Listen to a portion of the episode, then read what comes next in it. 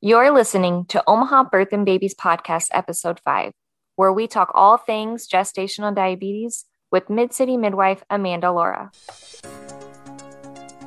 Hi there, and welcome to the Omaha Birth and Babies Podcast Show. We are your hosts. I'm Andrea Showers. And I'm Shannon Barnett. We have been in the birth and postpartum industry since the beginning of 2015. Together, we have built a thriving birth and postpartum doula agency in Omaha, Nebraska we are blessed to have a phenomenal team of doulas who offer professional and personalized care to each of our clients. We are so happy you are joining us on this podcast adventure. While listening to this podcast, you will hear stories and education surrounding all things fertility, pregnancy, birth, postpartum, newborn, parenthood, and more. We will also have many experts and professionals that will be joining us as we dig deep into all the topics expecting and new parents want to know. Without further ado, let's get into today's episode. Okay, well, thanks for coming back and hanging out yeah, with us again welcome. and talking yeah. with us and answering all of our 8,465 questions. Like that's for sure. no problem. So for those yeah. of you that have not heard you on a podcast before, why do you not uh, tell them who you are yourself this time? Uh, yes. Get started. So I'm Amanda Lura. I'm a certified nurse midwife that works at Mid City OBGYN. Um, I have been a midwife since 2013. Um, started practicing in 2014 and have been at Mid City since 2015. There are three midwives in our office um, myself, Kelsey, and Aaron. I'm sure you'll see them on here as well at some point. Yeah.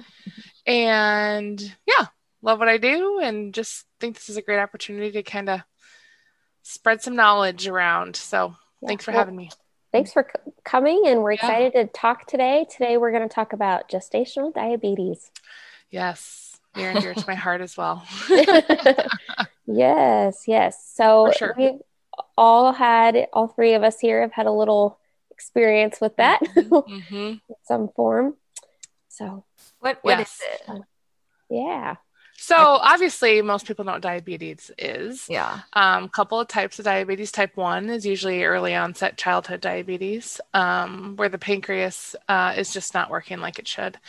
Type 2 diabetes and gestational diabetes um, are often seen hand in hand. Um, sometimes we diagnose type 2 diabetes with pregnancy. Sometimes we diagnose gestational diabetes that technically goes away after the pregnancy is over. Um, and it's your body's inability to process or maintain um, your blood sugar, essentially.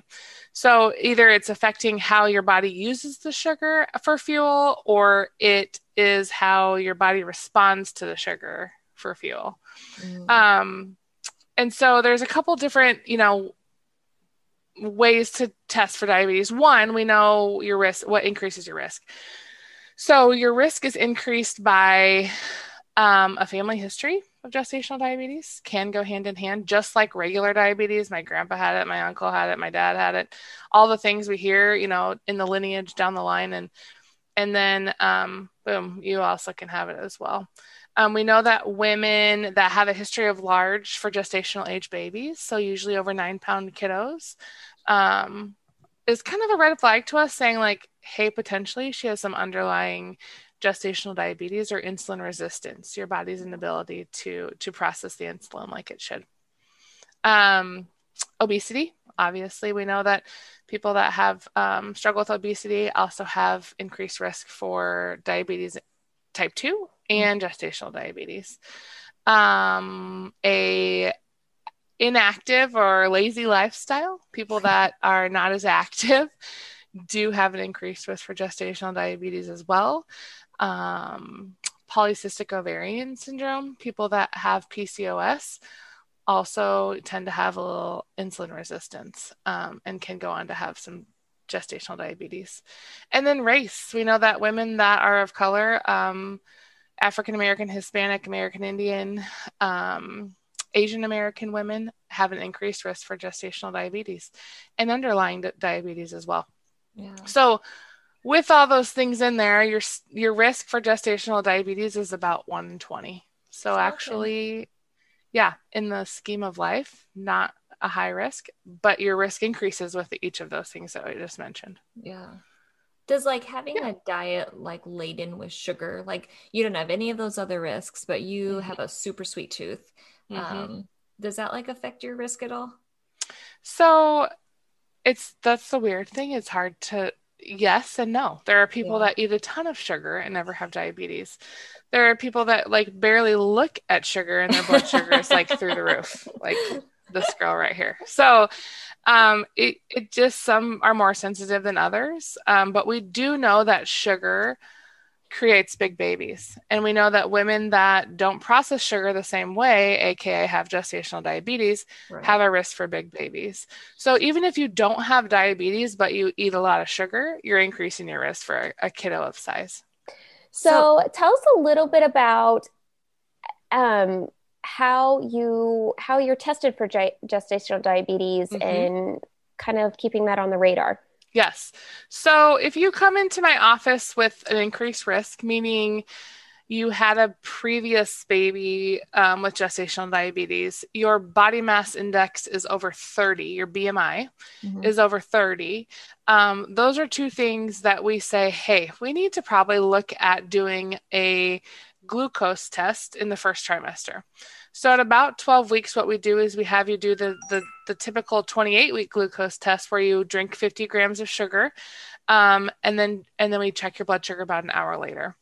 Um, if you have a blood sugar over 130, following that test in the first trimester, mm-hmm. you potentially have underlying diabetes and not gestational. So, for those women, we do not do a three hour test. So, we do not bring them back and, and have them drink a little more sugar and check their sugar for three hours. We just say, like, as of today, you have gestational diabetes. We'll see if it goes away after your pregnancy is over. But as of today, you have gestational diabetes and we need to start monitoring your blood sugars. Um, for women that don't have risk factors when they walk in the door initially, um, typically around 28 weeks, we do what's the what's called the glucose test. We have two options in our office for that. One is to drink the 50 gram glucose. Check your blood sugar. We have you come in and check your blood sugar about an after an hour after. If it's less than 130, good to go. If you are less or over 130, then we, we have you come back in for what's called a three hour test. So we have you drink 100 grams of glucose sugar yeah. water. and then we check, sorry, rewind. We bring you in, you do a fasting blood sugar first. So without nothing to eat or drink for 12 hours, check your blood sugar, drink the drink in our office. We check your sugar at one hour, at two hours, and at three hours. And if you fail um, two or more of that, you are considered to have gestational diabetes. So, how come when you check it earlier on, like the first um, uh, trimester, you don't give the three hour option? Because that is the at 28 weeks don't we know the placenta and the baby start to play a role on the on the pancreas's ability to oh. um regulate the blood sugar? Mm-hmm. before that so first trimester it's usually catching women that have underlying type 2 oh, that don't know it. I get you. Yep so it's not worth testing a pancreas even more yeah. because the demands of the baby have not really played a role yet. And so it's catching type 2 diabetes more than likely. Yeah. Um, that first trimester screen. Oh, I get you. And so you yeah. said you had two options. So the glucola, yes, like sugary yes, water. Gonna, that's what I was forgetting. Yes, that's one option. And option two is we get you a glucometer or a glucose meter, um, and we have you monitor your blood sugars for two weeks, mm-hmm. and we have you do them fasting. So first thing when you wake up in the morning, and then two hours after every meal. Okay. And if those look okay, then that's a pretty good test at the 28 week mark to say, like, she probably doesn't have gestational diabetes. Um, we also know that our girls that already eat low carb and eat ketogenic or lower carb on the um, if i gave them a, a blood sugar test test there's oftentimes they would not pass because they are not used to, to that much sugar mm. so those girls that that blood sugar monitoring is a really good option um, so we don't get a false positive yeah. So there's so, like jelly beans. Have you ever heard of the jelly bean? Like mm-hmm. people will be like, okay, can I eat jelly beans for that? Like yeah. I don't even know where that came from. But we used to do it. We used to do it. So actually this own midwife kind of so I did jelly beans for my first trimester with my third baby. And then for my 28 week, I was going to do them again. Mm-hmm. Um, And as I was sitting there in the office eating my jelly beans within two minutes, Oh, I was staring at the back of the the um, package, and they have must have over time, thank goodness, decreased the amount of sugar in jelly beans. So the amount that we were always told, which was twenty or whatever it was, I can't even remember exactly, did not was not a fifty gram sugar load. Wow. And in order to accurately test the blood sugar, you have to, or to do a three hour, I'm sorry, a one hour glucose, you have to have a 50 gram sugar load.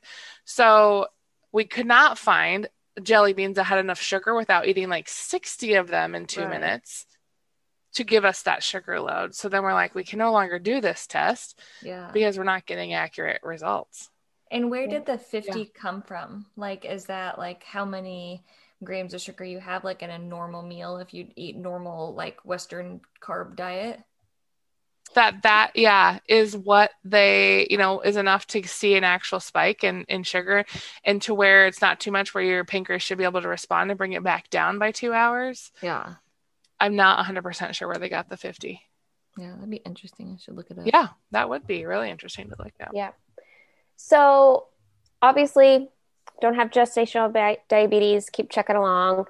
If you do, hmm do you need immediately like to get on medications or talk a little bit Mhm. about, you know, diet control?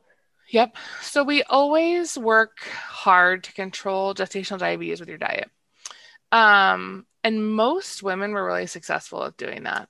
Uh, in our office, we send you to a diabetes education class. So they Mhm. teach you like what's a carbohydrate, what foods have more carbohydrates, how many should I have at each setting, how do I check my blood sugar, what do these numbers mean, all the things. Um, we send you to a class so they can kind of teach you um, how to check your blood sugars. And then we have you every time you come, you know, that's at 28 weeks.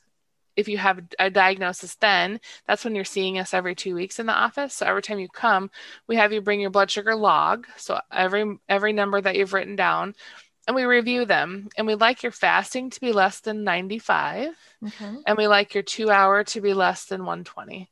And if that's going on the majority of the time, we know that your diet is controlling the diabetes. And so we've decreased your risk for for a bigger baby or um, struggles later in pregnancy. Um, if more than 50% are outside of the range and you're truly following the diet, then potentially we need an oral agent to help control the blood sugars. Mhm. And then moving a step further, if that's not working, then some people do require insulin Okay. um, for pregnancy. As a midwife, if you require an oral glycemic agent, something to help control your blood sugars that you can take orally, we can usually co manage with a physician. So we just bounce blood sugars off of them, make sure that you're on the right dose of medication, and then continue to follow you. and that's like a uh, metformin. Yeah, metformin or glucophage, or Okay, yeah, yeah. those are two that they use. Um, usually metformin. Um, if they require, if you require insulin, then we have to refer to a physician because that is just a little um, out of our comfort zone for sure. Yeah, absolutely. Yeah.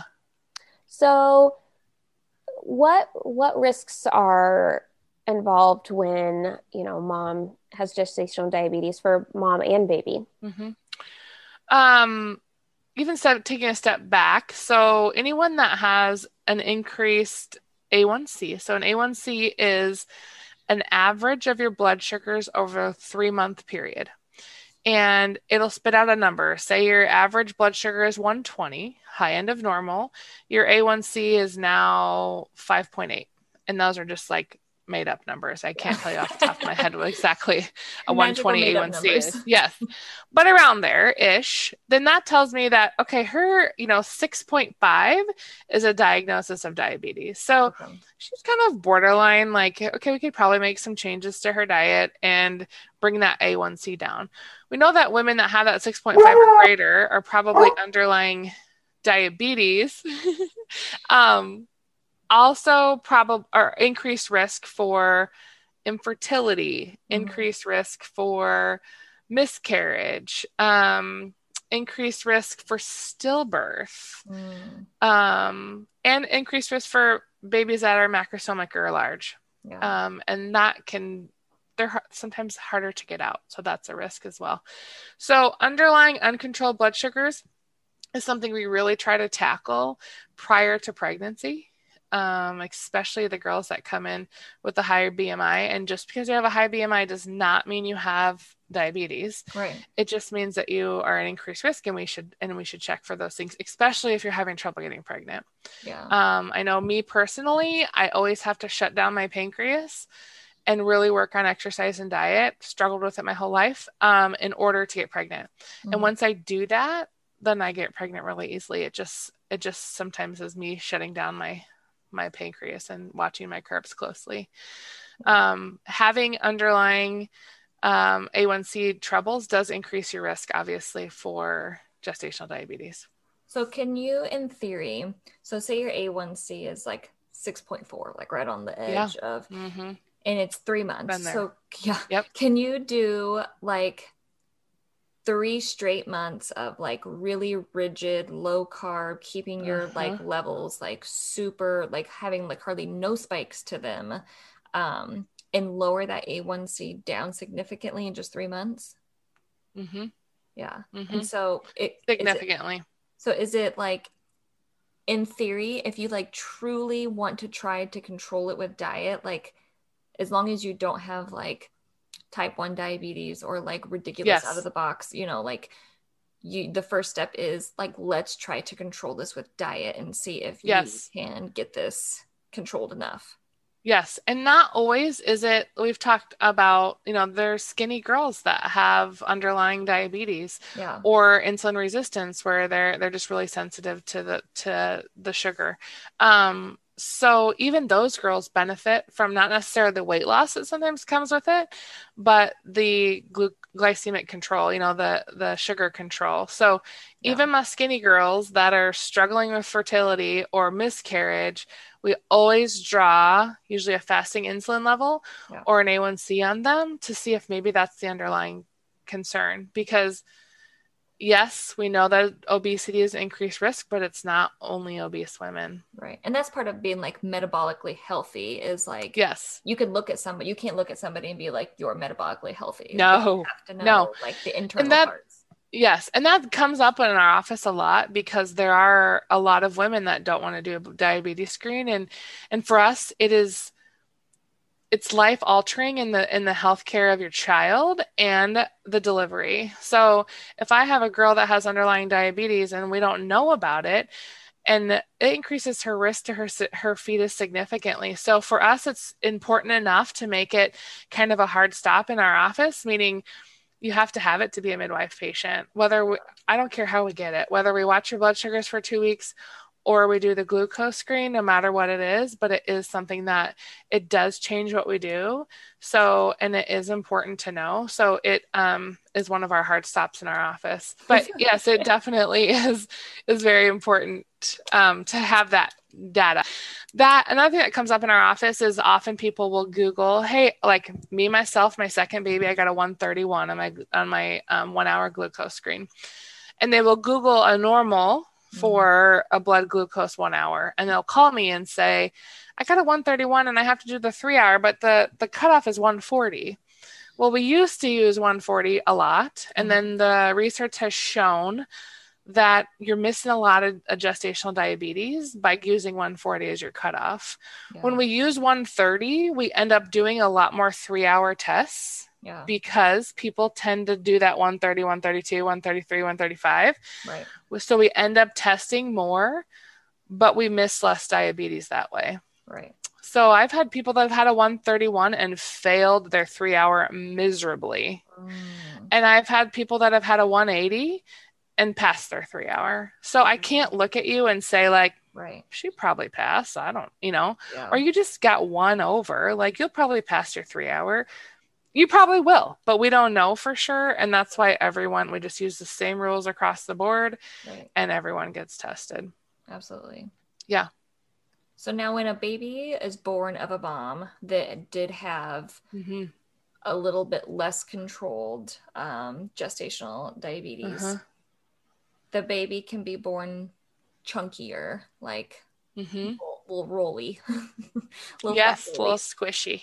Now are there different rules that come with those babies after birth than of a Mhm. baby within normal weight limits Yes. Um, even weight aside, just gestational diabetes diagnosis at all, um, those kiddos, even with super controlled, my third baby with my gestational diabetes, really controlled, worked my butt off, mm-hmm. gained three pounds in pregnancy, like really tried hard.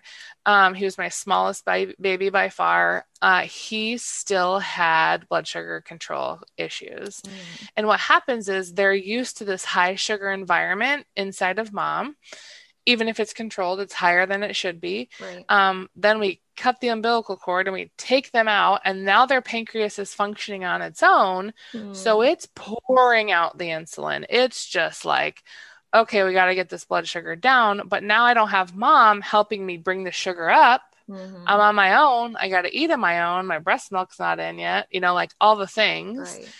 And so their little pancreas is working overtime and they get hypoglycemic. So their sugars bottom out yeah. quite frequently. Diabetes, underlying diabetes, gestational diabetes, and kiddos of size, so nine pounds or greater, are increased risk for that. So, with those babies, um, so even if you're less than nine pounds, but your mom had gestational diabetes, they do include in, um, increased glucose screens on them. Okay, they type of thing. Yeah, they do a heel stick and they watch their blood sugars for a couple, you know, 24 or 48 hours or so. Um, and they do increase more frequent feeds. And, you know, sometimes we're just like, let them eat on demand. And, yeah. but for a diabetic babe or a, a, a little roly poly, we like them to eat a little more frequently. And typically they want to anyway. So this, this may be completely off uh, base. When I get rid of sugar in my diet for the first couple days, I'm a hot mess express. it is like so, terrible. It is so rough. Um, Detox. Do do babies that have that like and do they go mm-hmm. through this like extra detox of the sugar since they're not getting as high of sugar now? Like Yeah. I don't think because their exposure isn't like it's natural. You know, I don't I don't I don't know. I, I don't think they're more fussy. Yeah. I don't feel like they're more fussy, but they do need to eat more. And when your blood sugar is in the toilet, you feel like crap. So, yeah, yeah. I mean, I think they probably have some of that. They get more jittery, their nervous system. They get like more, you see more jitters. Mm-hmm. Um, they have temperature irregularities, like they can't maintain their temperature as well. So, that's always number one, like your baby's jittery, or, and this is it can be normal in the first 24 hours and first 48 hours where kiddos are really jittery because their neur- neurological system is just not intact right. um, as well as it should be but that is a sign of hypoglycemia and so kiddos that have like gosh we cannot keep you warm like you're mm-hmm. obviously nine pounds and you're totally and you're on against your you're up against your mom right. that's the number one sign of like check my blood sugar because sometimes they can't regulate their temperature when their sugars are low yeah, that's a good point. So that's how we follow them a little closer. Um, all the heel sticks can be done at the breast. I mean, truly, in the in the world of of pokes and such, it's very non-invasive for what what we can help prevent if we know their sugars are getting low. So now, does gestational diabetes usually go away once mom gives birth? Yes, twenty percent of women will continue to be diabetic. Okay. Um, half of women, I've heard between 40% to half, um, 50% of women will be diabetic later in life. Wow. If they've had underlying diabetes. So significant for a predictor for diabetes later in yeah. life. So, like, if sure. you have gestational diabetes, you better learn how to eat better because you're gonna have mm-hmm. to do that later in life too. Right. You're gonna be poking your finger all the time. Even even people that have never had a diagnosis of gestational diabetes, Shannon. Mm-hmm. Um, if you have a history of a nine pound big baby or bigger, increase your increased risk for diabetes later in life. Perfect. Just because we didn't catch it, we didn't catch your diabetes, but you obviously have some insulin resistance. And yes, genetics play a role in baby size, but so does diabetes. Yeah. But my baby, I mean, my husband's not a big guy. My, yeah. you know, neither side of my family or his family, like, yeah it's funny though because my so I always when I had my big old kids, um, my grandma was like, "Well, I had big kids," and she did. Like, and she was small, and you know, I'm small, and my husband's smaller, you know, like a leaner guy, and she now has type two diabetes. Mm-hmm. yeah, and my sister, who is Great. runner, super thin, same thing. All her kids were nine and a half pounds and bigger, all three of her boys. And we always are like, well, it's because we have a dad that's six six, and we have like, like we have, we don't, we always say you can't have a baby less than eight pounds if you want to show your face at Christmas because we all have huge children. But it's definitely a predisposition to diabetes, whether you're super skinny or not yeah. um, having large kiddos is sometimes um, affect, you know plays a role in the fact that you could have diabetes later on. yeah. Oh, yay. I know. Let's all poke our fingers together. Now, if you if you get gestational diabetes and you are able to like say diet control it, how does it change or does it change like your birth wishes? Like you said that you can stay with y'all even if you're on Mhm. like an oral medication, but how Yep. Like what does that look like from like a provider's perspective? Um Yes. like how, how do you keep doesn't them with their change- birth wishes as much as possible? Yeah. It doesn't change our our birth. Um, back up just a little bit in the office a woman that has known gestational diabetes we do do a little increased surveillance Mm. because we know that women, especially women that have high fasting blood sugars, so the fasting sugar is most predictive for fetal size and and risk. So even if our two hours are like close but not quite 100% but our fastings are high. That's a big thing that we really work on. Whether that's hey take a walk in the evening after bed increase your protein before you go to sleep. All those things we work really hard on. And some people need a, that oral glycemic agent that medicine just to help the fastings because those are the ones we are most concerned about. Um, those are most predictive of um, outcomes. So if we have someone that has higher fastings we know that we have to change the diet change what they're doing and sometimes that means like the american academy of diabetes gives you an ADA diet, and sometimes we need to decrease the amount of carbs they give you. Right. So even if they say you need 150 grams of carb a day, which is what they say, we often say let's cut that in half and let's get your baby then what they need because they do need some carbohydrate, right. not a lot, but some for brain development.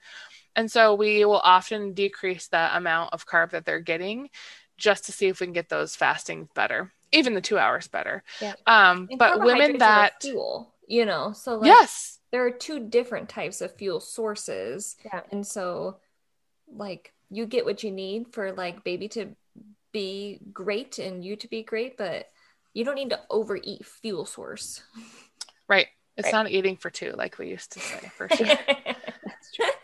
um but those we know that you know the kiddos that are exposed to higher sugars obviously the our biggest thing is is big babes um and so in our office if you have a history of gestational diabetes or have gestational diabetes not a history um we do offer or ask that we do a like a 28 week ultrasound for growth so we check that their size is not like we're not getting you enough calories or enough sugar or we're not getting you too much yeah. so we look at their size at 28 weeks, and we also look at their size about 36 weeks.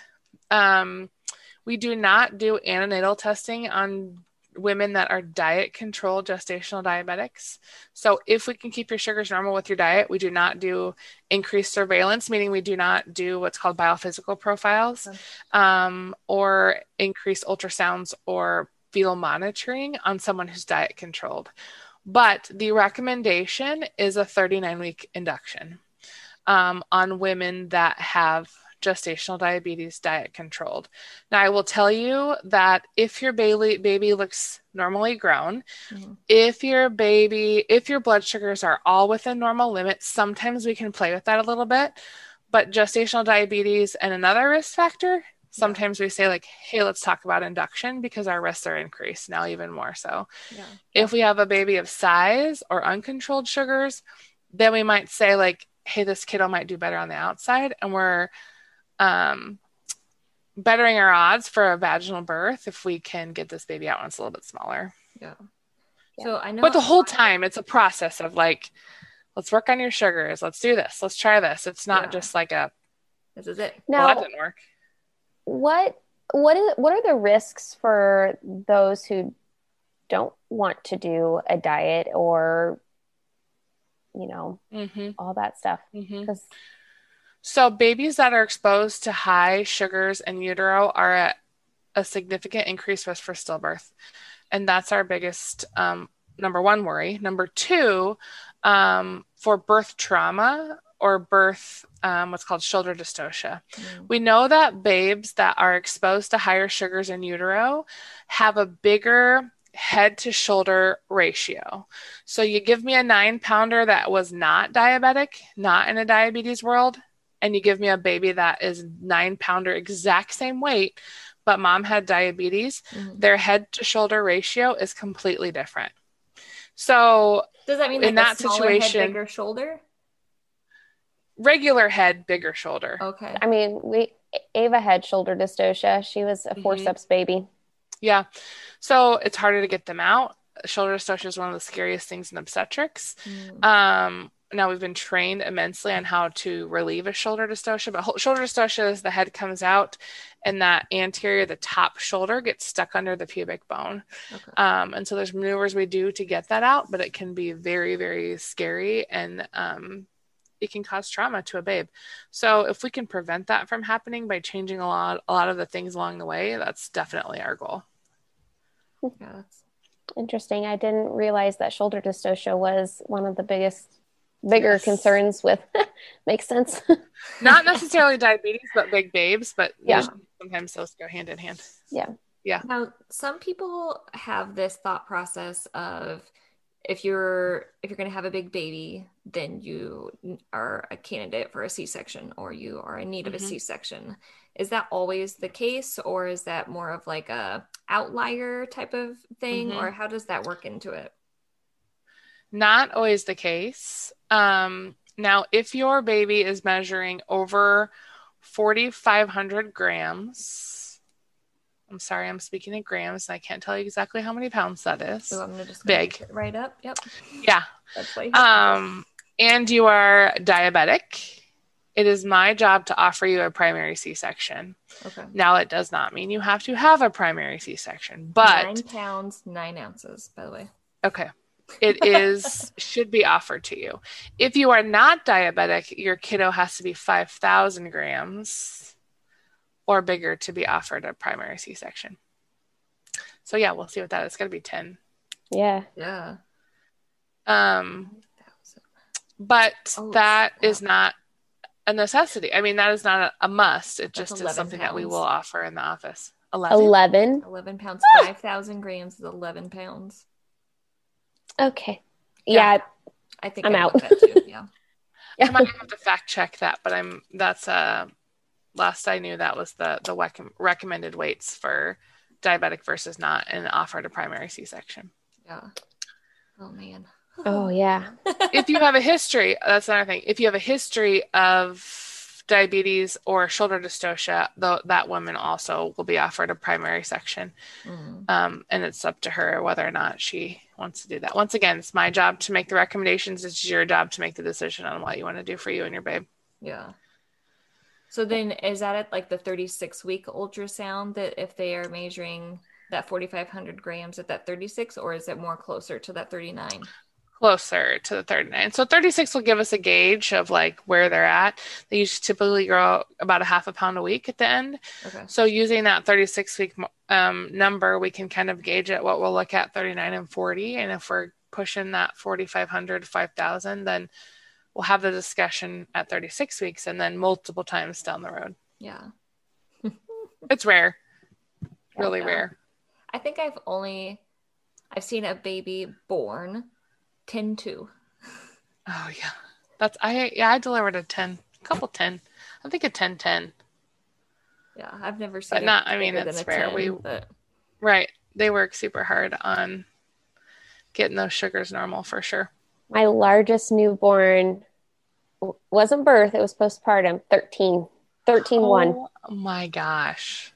Yep. Born vaginally so so you just don't know. You It- don't know yeah, what people know. can push out. We just Yep. with the known mean- risk of shoulder dystocia, sometimes you just have to have those hard discussions. yeah. But I don't who's to say you can't push a 13 pounder out? I think we kind of touched on it, but I'll see if there's if we touched on it altogether. Yeah. Um, so is there a reason why? So we talked about how like 131 is the cutoff, you know, for like that one hour. Um, why do some women fail the one hour and pass the three hour? Like, is that is there a reason, or is it just like, eh, it's just your body? Yeah, the majority of women actually do that. The majority of women are not gestational diabetic and do pass the three hour. Um, and that's just that's kind of like the I can I can birth a nine pounder, but I can't birth a ten pounder. I can I can handle this much sugar, but I can't handle that much sugar. Yeah. And that is the hard it's a gray zone. We don't really know like why some people can handle that and why some people can't. Um, we know the risk factors that increase your you know your inability to handle that, but it's hard to know why they pass the one. It's just that you know over time your pancreas shoots out more insulin. Some people actually bottom out Yeah, yeah. Numbers because their bodies they're like hyperinsulinemia where they just like get so they get overloaded with insulin and then and then they're typically their three hours like in the 650s and in the 50s and they're like I don't feel very good. Um, Hypoglycemia, like would that get you a gestational diabetic? mm-mm. No. Nope. It just means your your pancreas is still working. You just have to be careful with what you're putting in your mouth. Mm. Um, me personally, it's very eye opening to me that my, that my A1C is elevated. Um, but my blood sugars when I eat normal are completely normal. So Mm. my body's still doing what it needs to do to regulate my sugar, but I've made poor choices to make my A1C high. So that's what I'm working on now is you know what to eat, you know what to do. You just got to keep that pancreas shut down. yeah, Um, and then I will, my sugars would be normal. Yeah. Just if like lettuce could taste as good as sugar. I know, dang. I know. If it tasted like cheesecake. Dang, why does problem. that's so true? Like, why can't the good foods taste? I know. It's life, I guess. Ugh, Yeah. yummy. It was brutal for sure. For sure. What an interesting topic. Like, Mhm. yeah. And it is important. I do. It's just that's the the hardest thing. And for women in the office, and they don't want to. You know, some people don't want to do the testing, and I just can't look at you and tell you like you'll pass or you won't. Yeah. What percentage of women um, experience gestational diabetes? one in twenty. So 20. Kind not of as many number. as yeah but not as many as like you'd think in the world of obesity you know like with our, no, our obesity numbers going up our gestational diabetes have numbers have gone up too but a lot of people are getting later in life and women that are you know 35 and over sometimes have an increased diabetes rate so Does Um, diabetes increase having like another like comorbidity, like another yeah issue? so we do usually yes so the answer is yes but usually it's because you have an underlying cor- comorbidity that increases risk for diabetes so usually it's women that cycle. Yeah it's kind of like this cycle. We often see like heart disease and diabetes go hand in hand. People that have hypertension sometimes usually have diabetes you know or vice versa. Not always but sometimes. And same with diabetes and um, preeclampsia. Mm. sometimes they'll go together. Sometimes me personally like never had a blood pressure issue. Just always have st- and still never have a blood pressure issue. Always just sugar blood sugar stuff. Yeah. Now, what's the earliest you can get induced with um, GD? hmm 39 weeks is the the recommendation. Um, unless in our world unless um, insulin might switch that a little bit and that is not that's a refer for me Yeah. so i send them to a physician. But i think insulin does potentially play a role. I'm not 100% on that. But 39 weeks with a diet controlled In your guys' the office, you say co-manage with like um an oral medication. What does that what does that look like for your particular office, a co-managed patient?